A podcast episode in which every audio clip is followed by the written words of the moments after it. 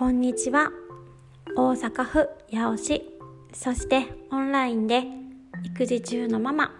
日々を頑張る女性のためのヨガをお伝えしている原口彩と申します。こちらでは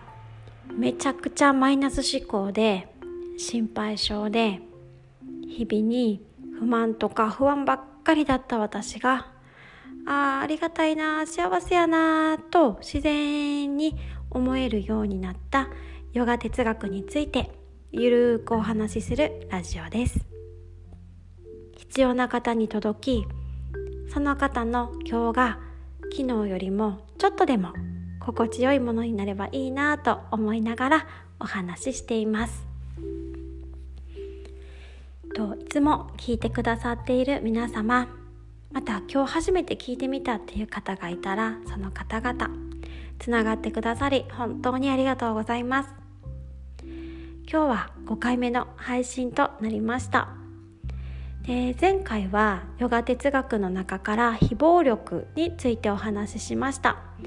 でまあいろんなねその非暴力の中にも教えがあるんですけれども自分への暴力こう自己嫌悪とか自己卑下しまくるとか自分の声を無視するとかっていうのはやめて自分に優しくなろうねっていうお話もね一つしましたでその後こうありがたいことにメッセージくださった方とのやり取りの中でこう自己需要って本当難しいですよねって話になったんですね。自己需要ですね。この自分のいいところもちょっとここは嫌やなって感じるところももう全部受け入れる、まあ、オールオッケーみたいな感じにするってことなんですけど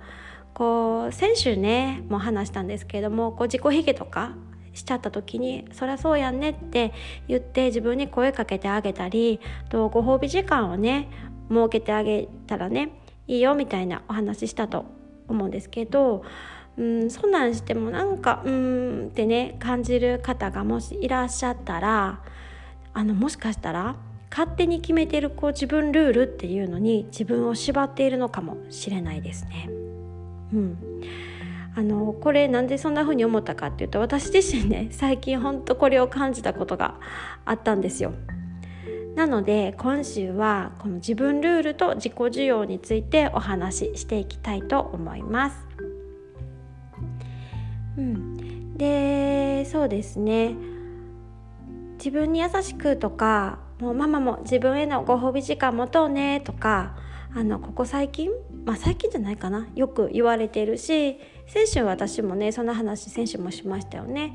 でまあ私もですね長女が1歳半ぐらいになった頃初めて自分一人の時間をもらってヨガレッスンに行ってランチしてお買い物をした日があったんですね。でもう本当に満たされてもめちゃくちゃご機嫌になったんですよ。すいません。であでしばらくちょっと家庭円満みたいな。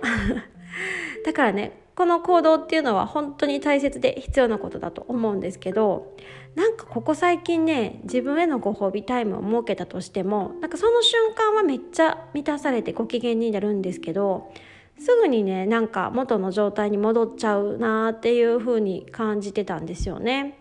なんかすぐ充電切れちゃう感じで思ったのがこうスマホとかも買ってす買ってすぐの新しい時は充電したら結構持つけど古なってきたら充電してもすぐ切れてしまいますよね。えさっきしたとかもう2%やねんけどみたいな。でそんな時どうするかっていうともうバッテリーごと 変える必要がありますよね。でこう私たちもこうすり減りすぎると充電してもすぐにね切れちゃうんだと思うんですよね。だからねバッテリーを変えないといけないんですよ。何かを一新する必要があるんですね。で何を一新するのって言うと自分ルールかなって思うんですよね。なんか皆さん勝手に作った自分ルールってないですか？私で言うと最近まで毎日掃除機かけてトイレ掃除して家ピカピカにとかあと週1で床の水拭きするとかとこの時間までに朝の準備を終わらせるとか。あと毎晩副菜2種メイン1種汁物を作るとか あと若い時はもう生理痛ぐらいで会社休むとかダメとかまあ太らへんようにお菓子を食べる量をちゃんとコントロールするべきとか毎日筋トレするとか本当ね昔からいろんなね自分ルールがねあったんですよ。で前回もお話ししたんですけどこうイライラが募って子供にきつく当たってしまって自己嫌悪に陥るっていうのもいつもママはニコニコしているべきだとか子供に怒るなんて大人げない行動はしてはいけないとかいう自分ルールがあってでそれに反した自分を受け入れられないから落ち込むんですよね。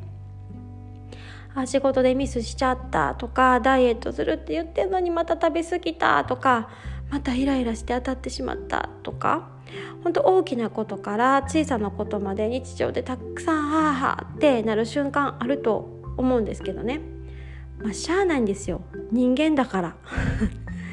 でまあしかもそれしたからってねやってもたからって死ぬわけちゃうしね、まあ、どうにかなるようなことがよくよく考えるとね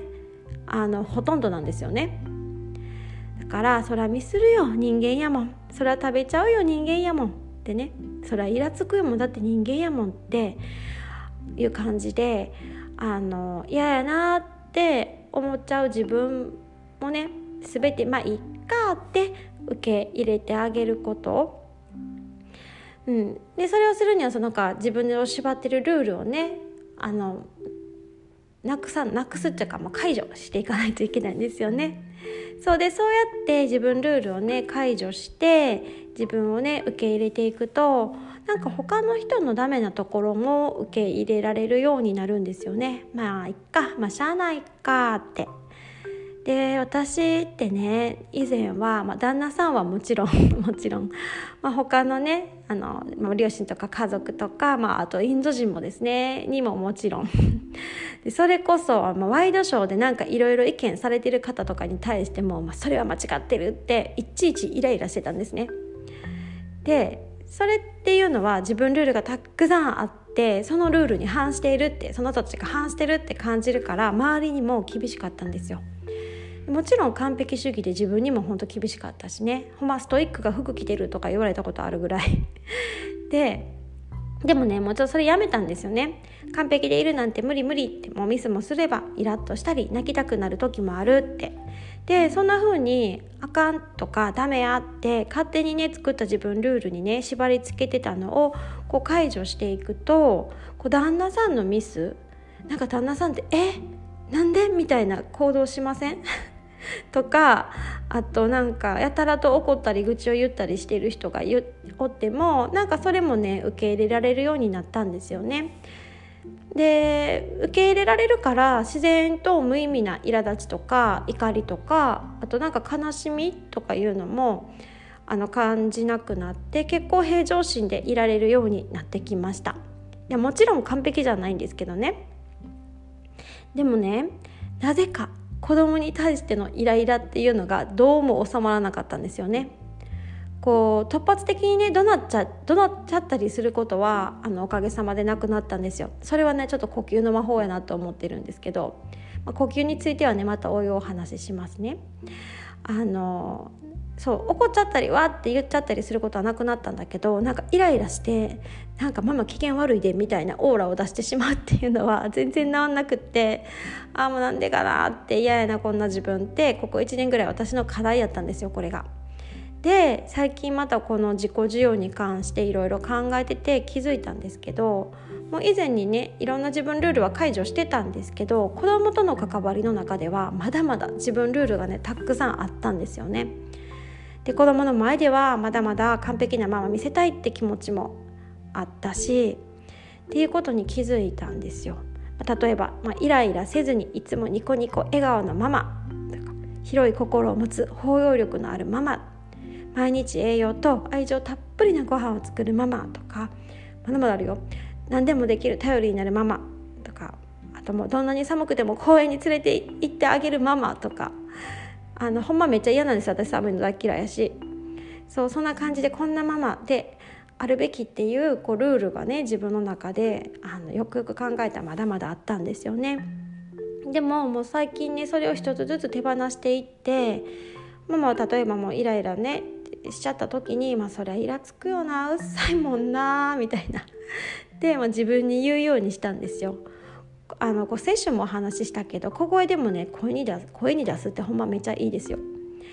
で昨日の朝もこう眠くて起き抜けからご機嫌斜めでねこう意味不明にねギャーギャー言ってる次女の声が洗面所で顔を洗ってたら聞こえてきたんですよね。ああもう朝からうざいな 普通に起きてやって思ったの。で前までやったらわそんなこと思ってしまった自分最悪やこう優しいママっていうのはここでベッドサイドに行って優しくハグとかするんやんなとか思ってもうイライラしながらもベッドに行って「どうしたいの?」とかっていうふうに 聞いてたんやけどもう今日は、まあ、そりゃイラつくよなだって朝は爽やかに迎えたいよなってもう鏡の前で自分に話して めっちゃキモいですよね。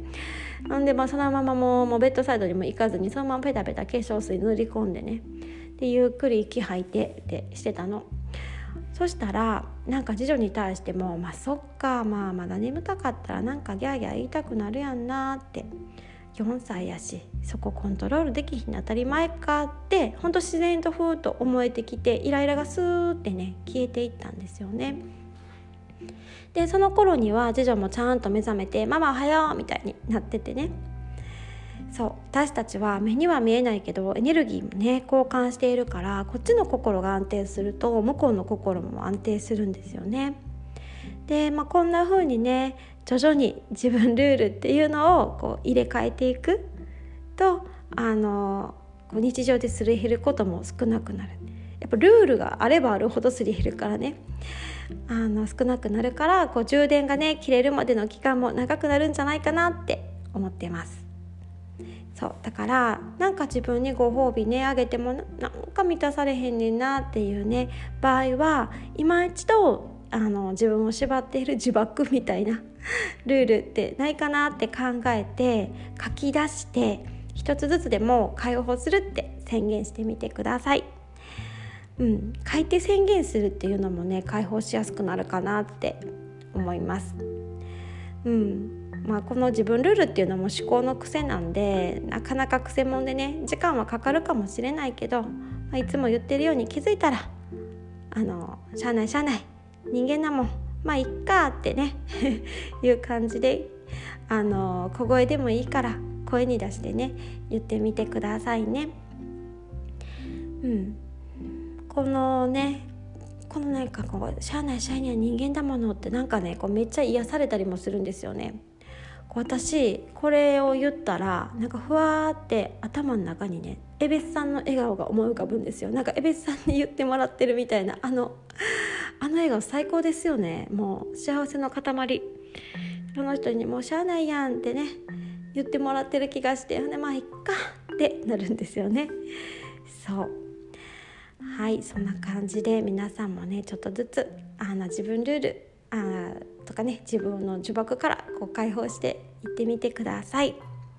さてそしたら今日はじゃあエベスさんを思い浮かべながら静かな時間をねとっていきましょうか。はい。では目を閉じられる方はゆっくりと目を閉じていきましょう。背筋スーッと伸ばして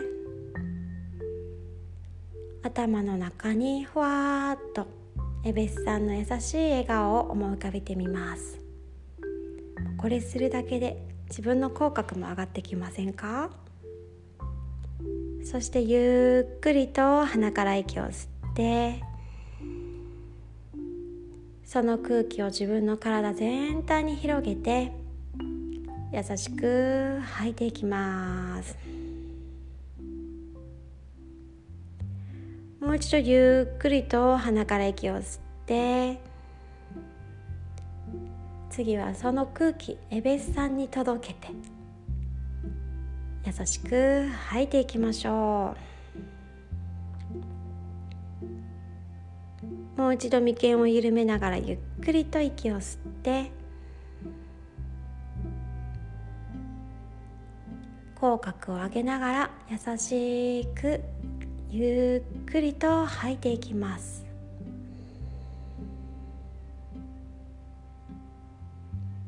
次の吸う息で目を開けていきましょう。どうでしょうか？皆さん笑顔になっていますかね？はい。今日も聞いていただきましてありがとうございました。なんか日本は昨日ぐらいからすっごい暖かくって情報によるとうちの母情報ですけれどもなんか日曜日はねなんか寒くなるみたいなんですけど明日はねすっごいあったかいみたいなので皆さんあの春を感じながら楽しい土曜日週末をお過ごしください。今日も聞いていただきまして本当にありがとうございました。ではではまた来週の配信まで皆さん元気に過ごしてくださいね。ありがとうございます。